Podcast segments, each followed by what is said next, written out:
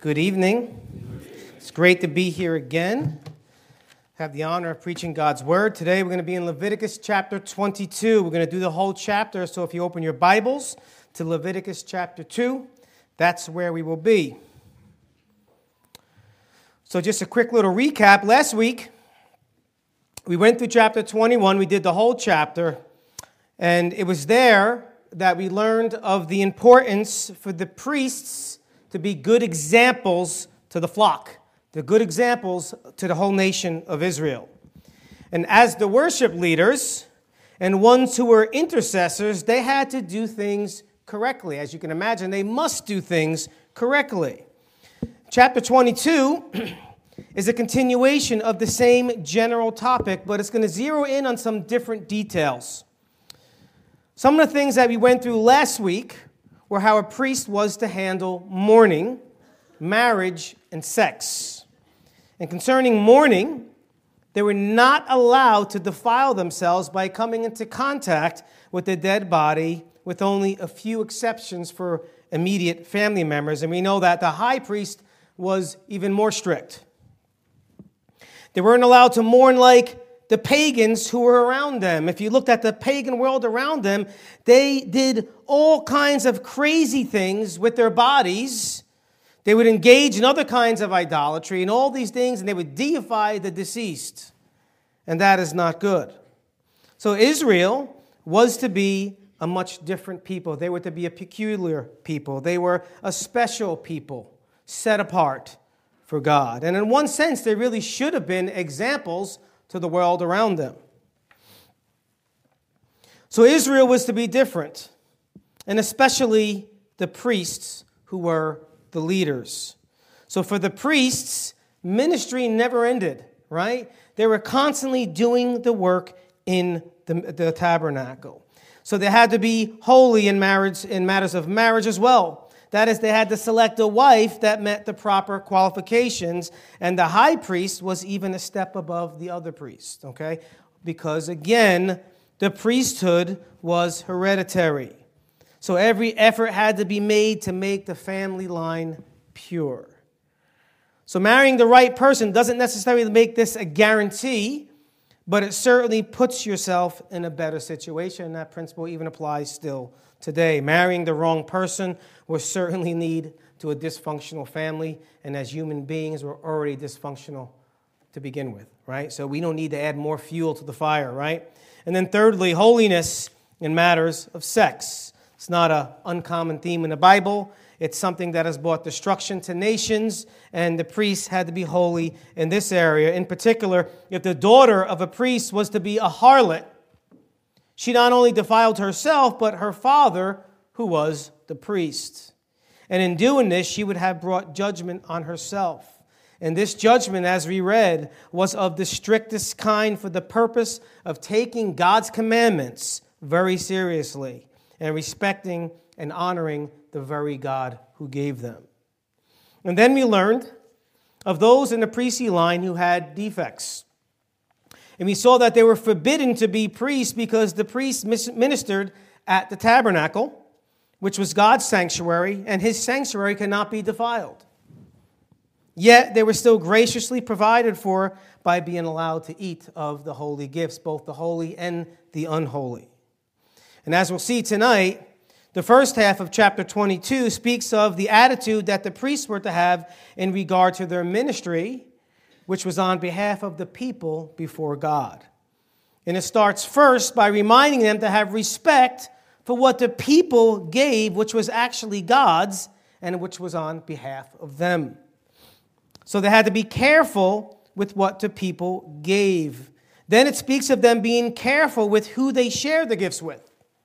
And again, you will see that it's all about obeying the Lord. Obeying the Lord. The second half focuses on the offerings again and how they had to be free from defects and done correctly. And the main idea that God is giving, that, that, that um, the main idea is that God is to be giving the best at all times. Our Lord was speaking to the Pharisees in the New Testament. And if you remember, they were putting the traditions of men on a higher level than the commandments of God. And our Lord says this in Matthew chapter 15 and verse 7 and 8. He says, You hypocrites, rightly did Isaiah prophesy of you. This people honors me with their lips, but their heart is far away from me. So true worship is, in fact, a matter of the heart, which is actually my title. It won't come up. I forgot to give that to John. So I want us to see this evening nine things that will be evident in a true heart of worship. Nine things that, as I was going through this, stood out to me. Number one, a respectful heart. A heart of worship is going to be a respectful heart. Number two, it's going to be a careful heart. Number three, a devoted heart. Number four, a humble heart. Number five, a loving heart. Number six, a repentant heart. Number seven, a generous heart. Number eight, a compassionate heart. And number nine, an obedient heart. Now, it may seem like there's a lot of things there, but I actually think I'm going to finish a little quicker than normal today, but we'll see what God has. Okay? So, nine things that will be evident in a true heart of worship. So, with that being said, I would ask you guys to stand as we read Scripture, give honor of reading God's holy word. Leviticus chapter 22. This is the word of the Lord. Then the Lord spoke to Moses, saying, Tell Aaron and his sons to be careful with the holy gifts of the sons of Israel, which they dedicate to me, so as not to profane my holy name. I am the Lord. Say to them, if any man among all your descendants throughout your generations approaches the holy gifts which the sons of Israel dedicate to the Lord, while he has an uncleanness, that person shall be cut off from before me. I am the Lord. No man of the descendants of Aaron who is a leper or who has a discharge may eat of the holy gifts until he is clean.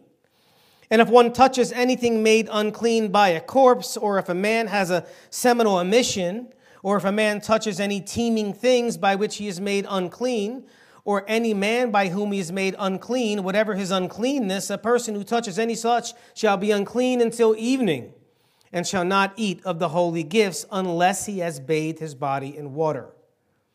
But when the sun sets, he will be clean and afterward he shall eat of the holy gifts, for it is his food. He shall not eat an animal which dies or is torn by beasts, becoming unclean by it. I am the Lord. They shall therefore keep my charge, so that they will not bear sin, and because of it die thereby, because they profane it. I am the Lord who sanctifies them. No layman, however, is to eat the holy gift a sojourner with the priest or a hired man shall not eat the holy gift. But if a priest buys a slave as his property with his money, that one may eat of it. And those who are born in his house may eat of his food. If a priest's daughter is married to a layman, she shall not eat the offering of the gifts. But if a priest's daughter becomes a widow or divorced and has no child and returns to her father's house as in her youth, she shall eat of her father's food. But no layman shall eat of it. But if a man eats a holy gift unintentionally, then he shall add to it a fifth of it. I'm sorry, and he shall add to it a fifth of it, and shall give the holy gift to the priest. They shall not profane the holy gifts of the sons of Israel, which they offer to the Lord, and so cause them to bear punishment for their guilt by eating holy gifts. For I, the Lord, I am the Lord who sanctifies them. Then the Lord spoke to Moses, saying, Speak to Aaron and to his sons and to all the sons of Israel, and say to them, Any man of the house of Israel or of the aliens in Israel who presents his offering, whether it is of their votive or any of their free will offerings, which they present to the Lord for a burnt offering, for you to be accepted, it must be a male without defect from the cattle, the sheep, or the goats. Whatever has a defect, you shall not offer, for it will not be accepted for you. When a man offers a sacrifice of peace offerings to the Lord to fulfill a special vow or for a free will offering of the herd or of the flock, it must be perfect to be accepted. There shall be no defect in it. Those that are blind or fractured or maimed or having a running sore or eczema or scabs, you shall not offer to the Lord, nor make of them an offering by fire on the altar to the Lord. In respect to an ox or a lamb which has an overgrown or stunted member, you may present it for a free will offering, but for a vow it will not be accepted. Also, anything with its testicles bruised or crushed or torn or cut, you shall not offer to the Lord or sacrifice in your land. Nor shall you accept any such from the hand of a foreigner for offering as the food of your God, for their corruption is in them. They have a defect. They shall not be accepted for you. Then the Lord spoke to Moses, saying, When an ox or a sheep or a goat is born, it shall remain seven days with its mother. And from the eighth day on, it shall be accepted as a sacrifice of an offering by fire to the Lord. But whether it is an ox or a sheep, you shall not kill both it and its young in one day. When you sacrifice a sacrifice of thanksgiving to the Lord, you shall sacrifice it so that you may be accepted. It shall be eaten on the same day. You shall leave none of it until morning. I am the Lord. So you shall keep my commandments and do them. I am the Lord. You shall not profane my holy name but I will be sanctified among the sons of Israel. I am the Lord who sanctifies you, who brought you out from the land of Egypt to be your God. I am the Lord. May God add the blessing of the reading of his word. Lord, let's pray. Father, Lord, there's a lot to cover, but we're here. We're here, and we're here to be attentive to what you have to say, Lord because we value it. We care about it. We want to know what you're saying to us, Father.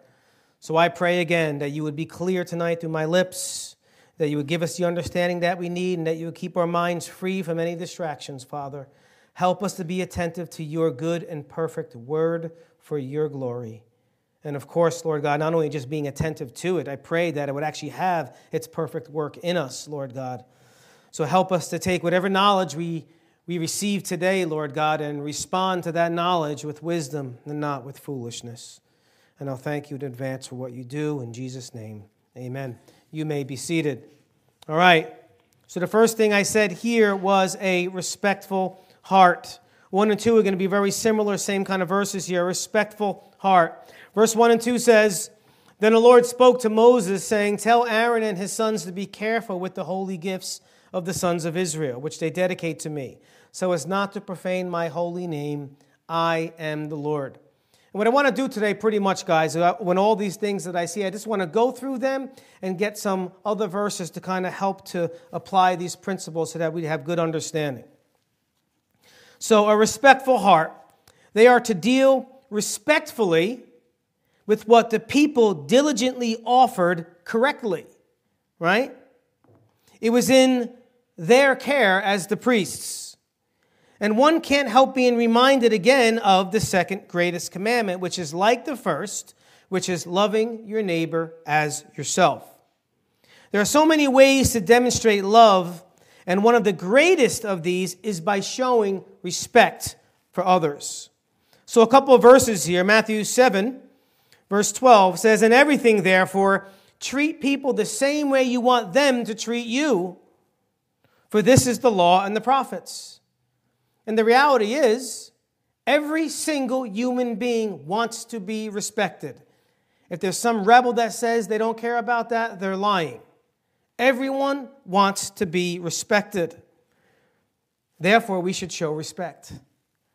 Philippians 2 3 reminds us do nothing from selfishness or empty conceit, but with humility of mind, regard one another as more important than yourself. Well, that's a good principle to start is to recognize that others are more important than yourself and treat them in that way. And then finally, in Ephesians 5, verse 33, we know what God said as far as marriage within a man and a woman and the roles that God has given.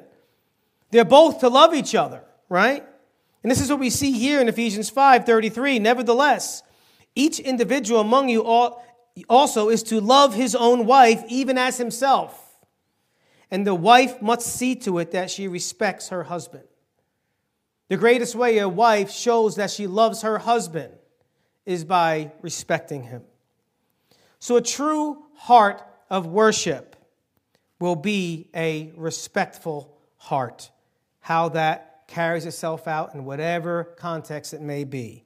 A respectful heart. And then, number two, and it kind of goes together, is that a true heart of worship will be a careful heart. A careful heart. We already read in verse 2 that uh, Moses said, Tell Aaron and the sons to be careful with the holy gifts of the sons of Israel. And then in verse 3 to 9, I'll read it again one more time. It says, Say to them, if any man among all your descendants throughout your generations approaches the holy gifts which the sons of Israel dedicate to the Lord, while he has an uncleanness, that person shall be cut off from before me. I am the Lord. No man of the descendants of Aaron who is a leper or who has a discharge may eat of the holy gifts until he is clean. And if one touches anything made unclean by a corpse, or if a man has a seminal emission, or if a man touches any teeming things by which he is made unclean, or any man by whom he is made unclean, whatever his uncleanness, a person who touches any such shall be unclean until evening, and he shall not eat of the holy gifts unless he has bathed his body in water.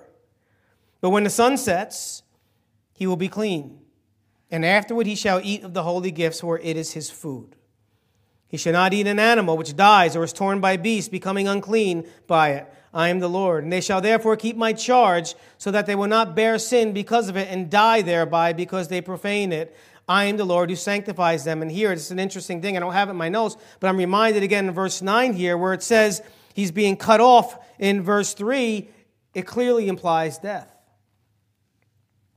So if one is going to be respectful, they must also be careful. They kind of go hand in hand. And in the context of these verses, the priests were to be careful with the offerings by not defiling themselves and thereby defiling the offerings that his brethren gave and were put in their trust. And that the rest of the priests had to eat. Sometimes they would be defiled for something out of their control. There's a whole list of things. Some of these things are out of their control. And there were certain steps that had to be followed in order to make them clean again. And if they truly loved and respected the Lord and the people, they would be very careful with what the people gave, and especially when they could have made something that was acceptable now become unacceptable. So, being careful to do what is right is something that is explicit in the scriptures throughout the whole Bible. In Ephesians 5, Paul talks about being imitators of Christ, right? And verses 3 to 5, it won't come up. 15 to 18 is the one I want to come up. But in verse 3 to 5, I'm just going to read it real quick. It says, But immorality or any impurity or greed must not even be named among you as is proper among saints. And there must be no filthiness in silly talk or coarse jesting, which are not fitting, but rather giving of thanks. For this you know with certainty that no immoral or impure person or covetous man who is an idolater has an inheritance in the kingdom of Christ and of God. And he says some more stuff, but then he goes on here in verse 15 and he says very clear words. He says, Therefore, taking into account everything he said, be careful how you walk, your lifestyle, the things that you do not as unwise men, but as wise, making the most of your time because the days are evil. So then, do not be foolish, but understand what the will of the Lord is. And do not get drunk with wine, for that is dissipation, but be filled with the Spirit. And we know what the will of the Lord is, and so did these priests, did they not? And a filled spirit will be a spirit that worships the Lord with a correct heart and a careful heart. Joshua 1 8, very popular verse, reminds us that this book of the law shall not depart from your mouth, but you shall meditate on it day and night, so that you may be careful to do according to all that is written in it. For then you will make your way prosperous, and then you will have success. And that principle we see, I believe, here in this text with the priests. So a true heart of worship will be a careful heart. Thirdly, a true heart of worship is going to be a devoted heart, taking these same verses. If one has a respectful heart, they will be careful to pay attention to all the details, right? Those details are there for a reason. Those de- details have purpose. And once that is established, they must be devoted and always carrying it out, steadfast, paying careful attention, being devoted to what my Lord wants me to do. God gave them instructions on how to become clean when situations arise that made them unclean. And because their ministry demanded it, and because love demands it, they had to be devoted to carrying out all that was required of them. And I think there's no greater verse, I think that really exemplifies this, is Acts chapter 2. Context totally different. But I love this. Acts chapter 2, Pentecost, Peter gives his great sermon, right? Many people are getting saved. And this is what we read here in Acts chapter 2. Verse 37 to 42, it says, Now when they heard this, they were pierced to the heart and said to Peter and the rest of the apostles, Brethren, what shall we do? And Peter said to them, Repent, and each of you be baptized in the name of Jesus Christ for the forgiveness of your sins, and you will receive the gift of the Holy Spirit. For the promise is for you and your children, and for all who are far off, as many as the Lord our God will call to himself. And with many other words, he solemnly testified and kept on exhorting them, saying, Be saved from this perverse generation. So then, those who had received his word and were baptized, and that day there were added about 3,000 souls. They were continually devoting themselves to the apostles' teaching and to fellowship, to the breaking of bread, and to prayer. I'm going to repeat verse 42 again. They were continually devoting themselves to the apostles' teaching and to fellowship and to the breaking of bread and to prayer. Now, there are so many more verses I can share concerning this particular topic of being devoted, but they all find their roots, I believe, in these verses. We know that He has given us everything we need that pertains to life and godliness. And all those things are enclosed in the apostles' teaching, which was the teaching of the Lord, which was the teaching of the whole entire Bible. And heart of worship will be devoted to the word of the very God of their worship. And because God made us a family, we ought to fellowship together. And we ought to break bread together. And also communicate back to our God. That's what praying is.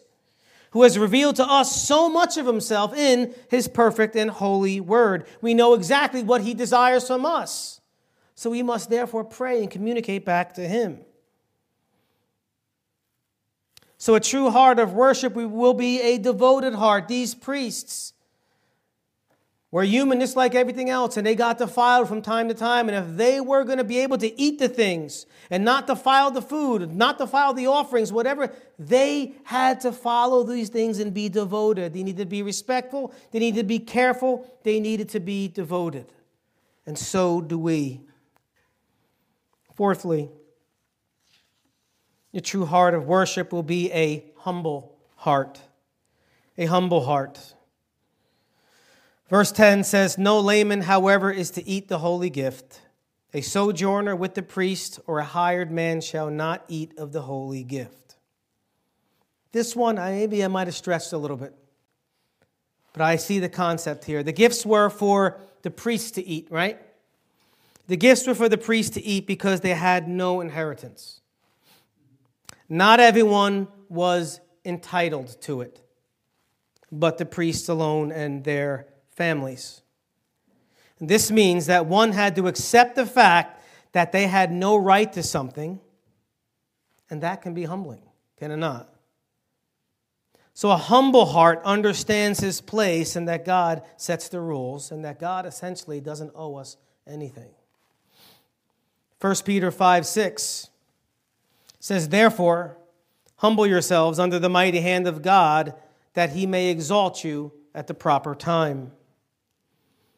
Micah 6 8 says, He has told you, O man, what is good, and what does the Lord require of you but to do justice, to love kindness, and to walk humbly with your God.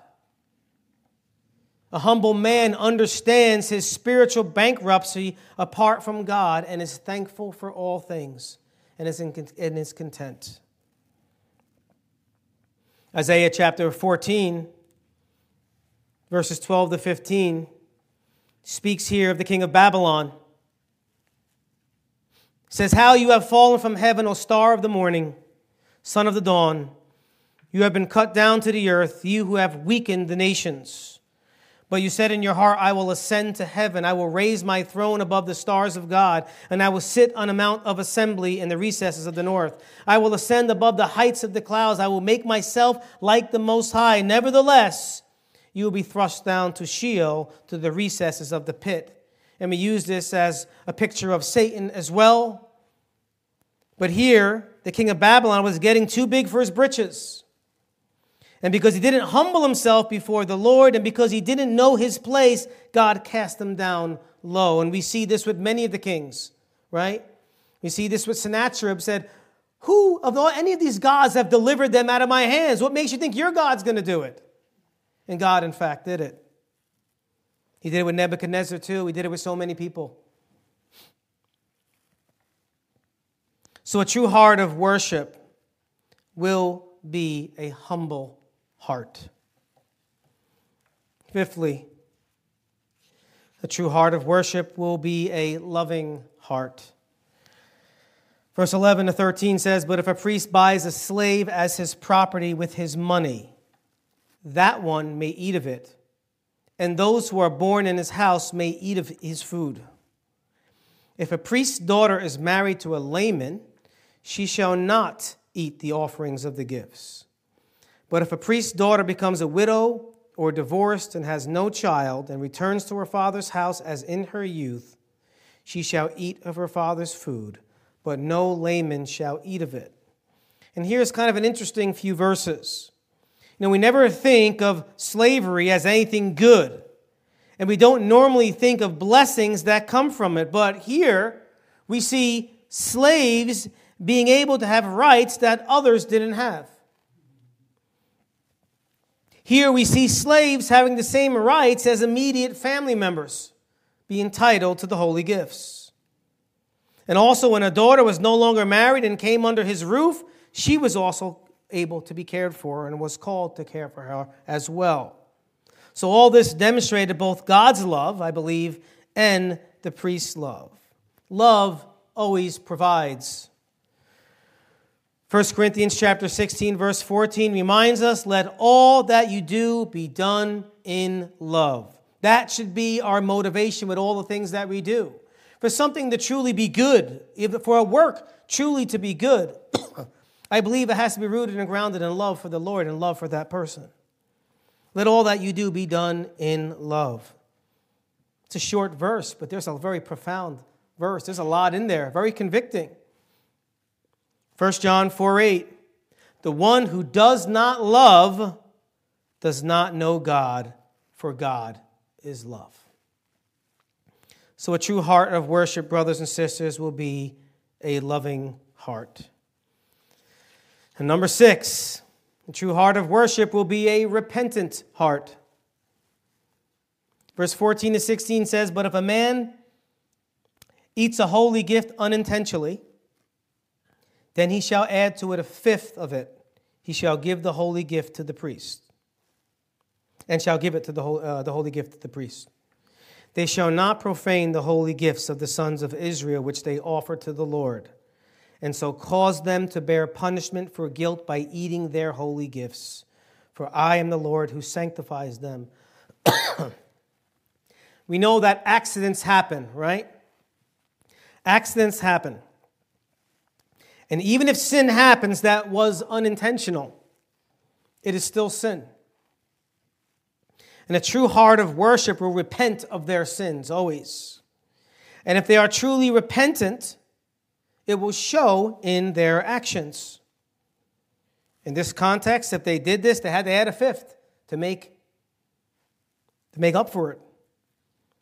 1 John chapter 1, verses 8 to 10 says, If we say that we have no sin, we are deceiving ourselves, and the truth is not in us. If we confess our sins, he is faithful and righteous to forgive us our sins and to cleanse us from all unrighteousness. If we say that we have not sinned, we make him a liar, and his word is not in us. We know that sin breaks fellowship. And in order for fellowship to be brought back, there must be repentance and there must be forgiveness when it has to do with two parties. In Matthew chapter 6, verses 14 and 15, says, For if you forgive others their transgressions, your heavenly Father will also forgive you. But if you do not forgive others, then your Father will not forgive your transgressions. And this is difficult because he's talking to believers here. So it's not talking about positional eternal forgiveness, it's talking about this same concept, really more of fellowship being right. My children are my children, but if they're sinful and they don't obey and they don't repent, just things are not going to be right until they do that. And let's say if they do do that and I don't forgive them, things are still not going to be right unless both parties do it. So, this is not just a New Testament principle. We're in the Old Testament, we're seeing this, Second Chronicles chapter 7, verse 14.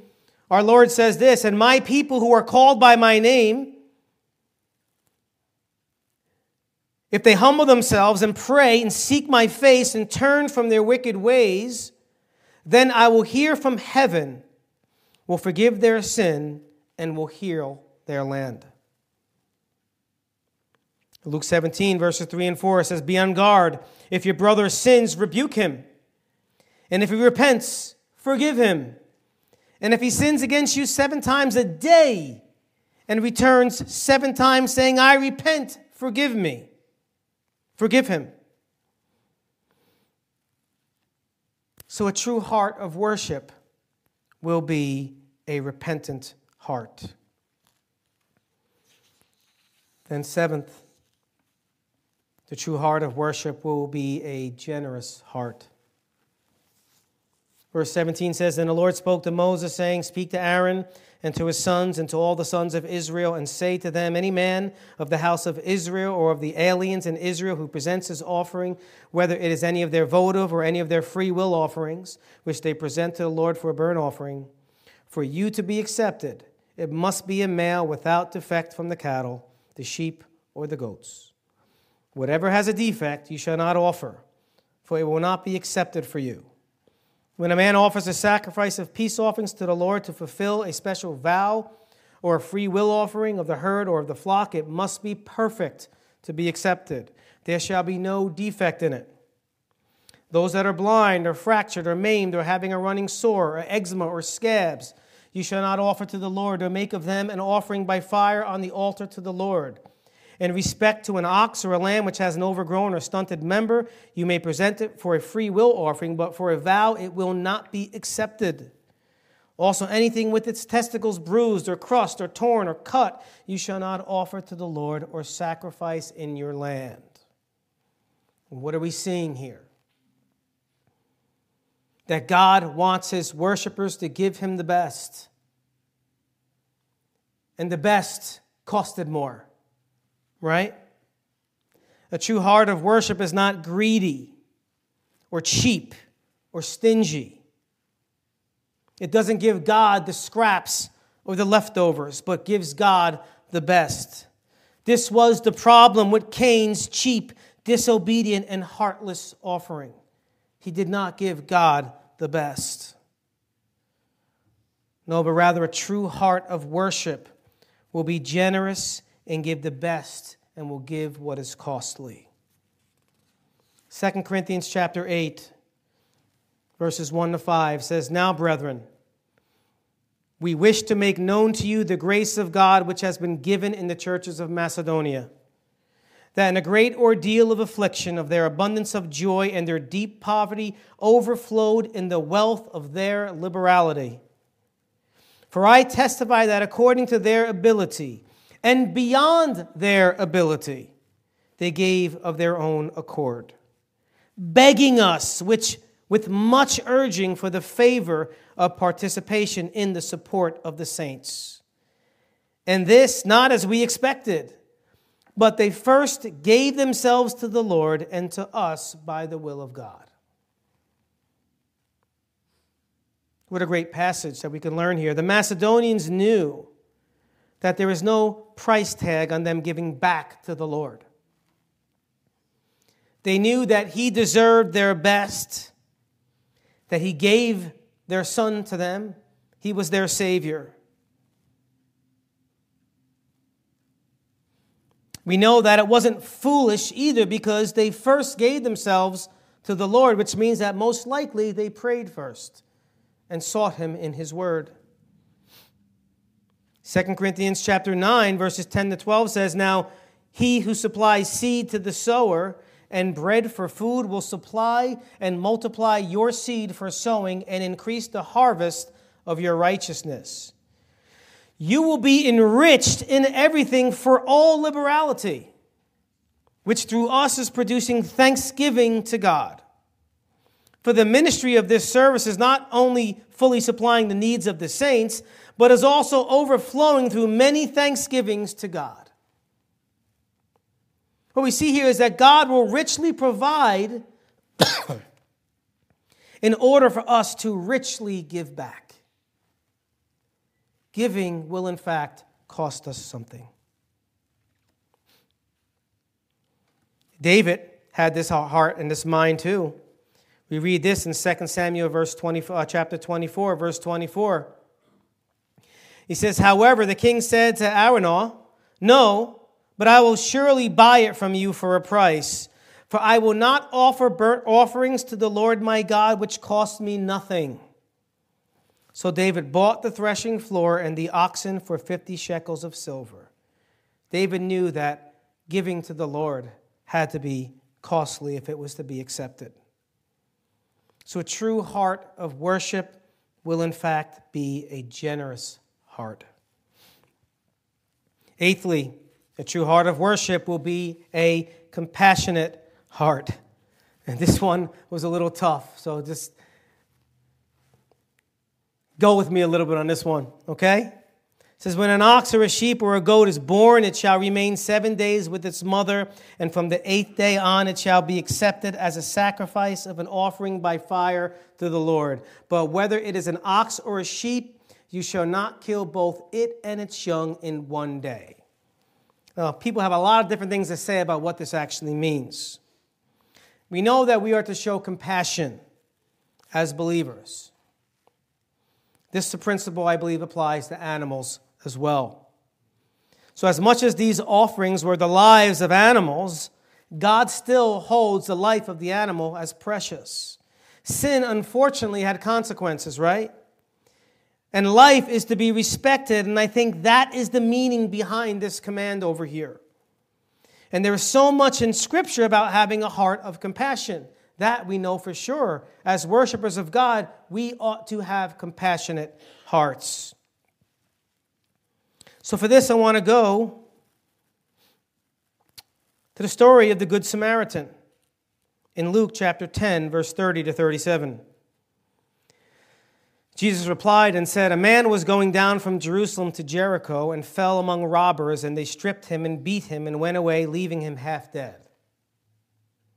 And by chance, a priest was going down on that road, and when he saw him, he passed by on the other side. Likewise, a Levite also, when he came to the place and saw him, passed by on the other side. But a Samaritan, who was on a journey, came upon him and when he saw him, he felt compassion. He came to him and bandaged up his wounds, pouring oil and wine on them. And he put him on his own beast and brought him to an inn and took care of him. And on the next day, he took out two denarii and gave them to the innkeeper and said, Take care of him, and whatever more you spend when I return, I will repay you. Which of these three do you think proved to be a neighbor to the man who fell into the robber's hands?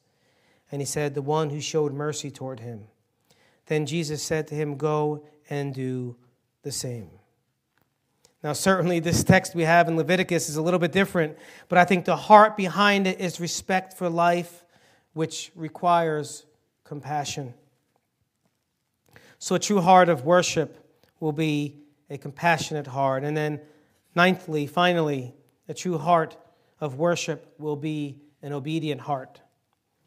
Verse 29 says, When you sacrifice a sacrifice of thanksgiving to the Lord, you shall sacrifice it so that you may be accepted. It shall be eaten on the same day. You shall leave none of it until morning. I am the Lord.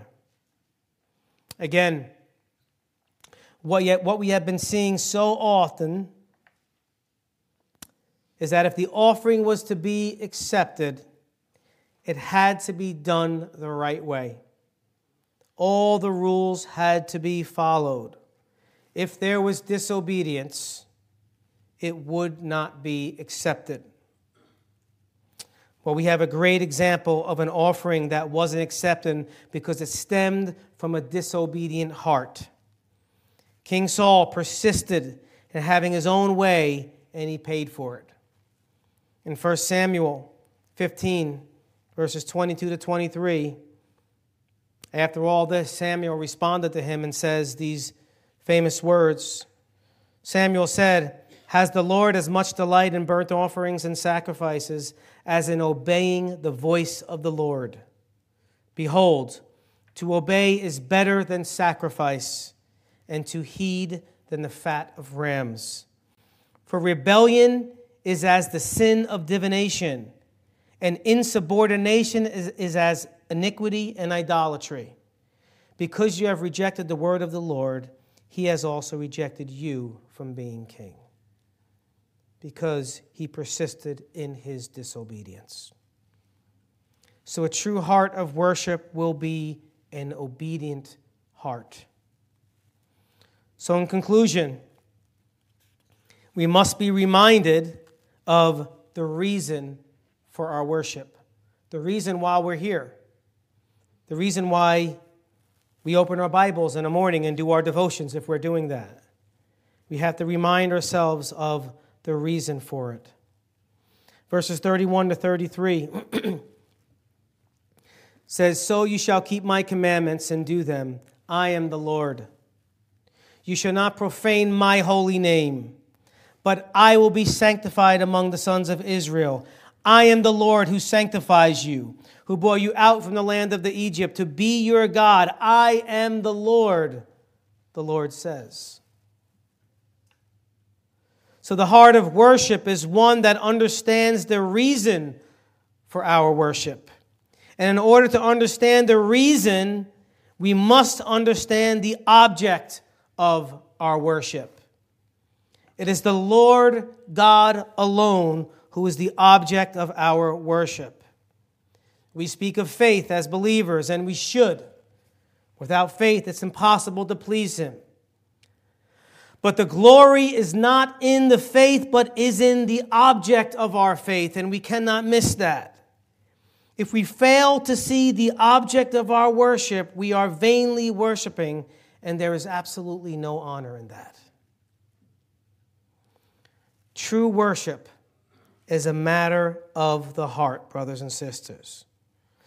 So this evening, let's make sure our hearts are right so that He can be honored and pleased with you and I as his children, as his vessels, to work his wonderful works for his glory.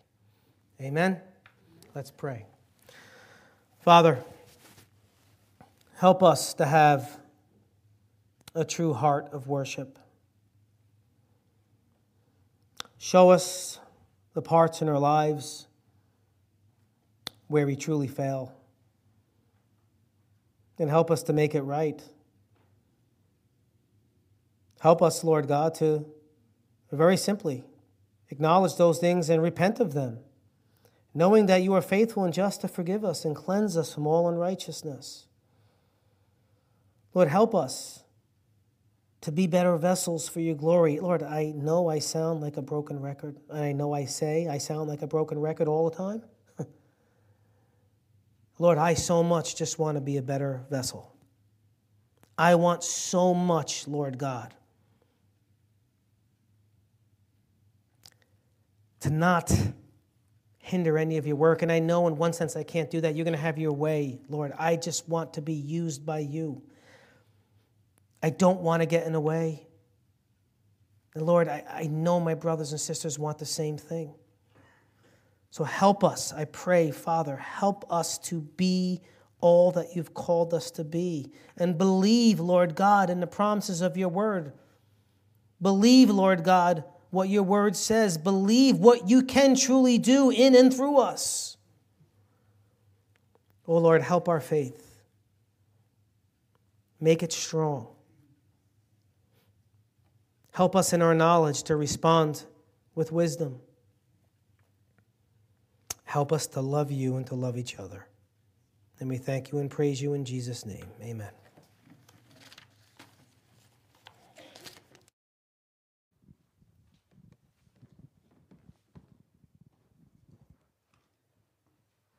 Funny, I had another song picked out, but as he prayed, obviously, you know, the Holy Spirit talking, we're going to sing 591, Have Thine Own Way, Lord. So open up your hymnal and please stand with me.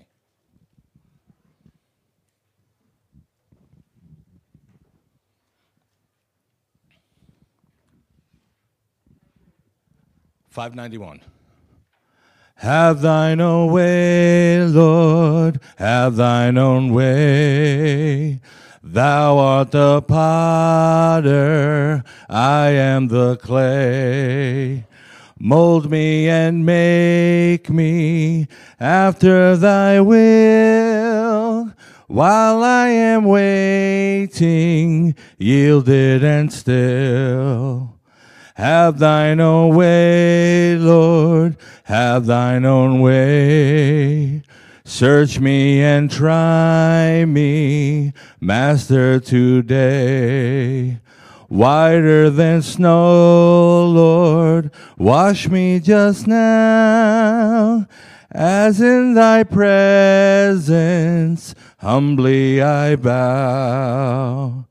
Have thine own way, Lord, have thine own way wounded and weary, help me, I pray.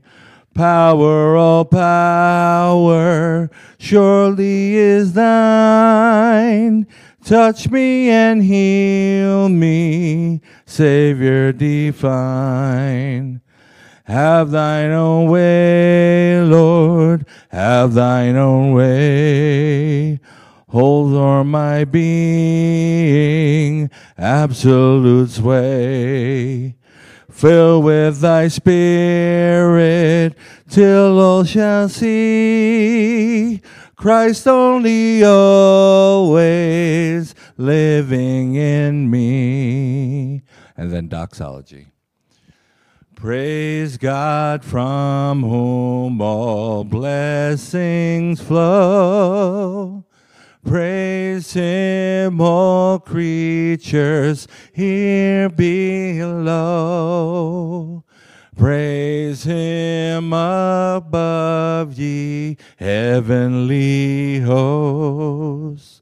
Praise Father, Son, and Holy Ghost. Amen. Amen.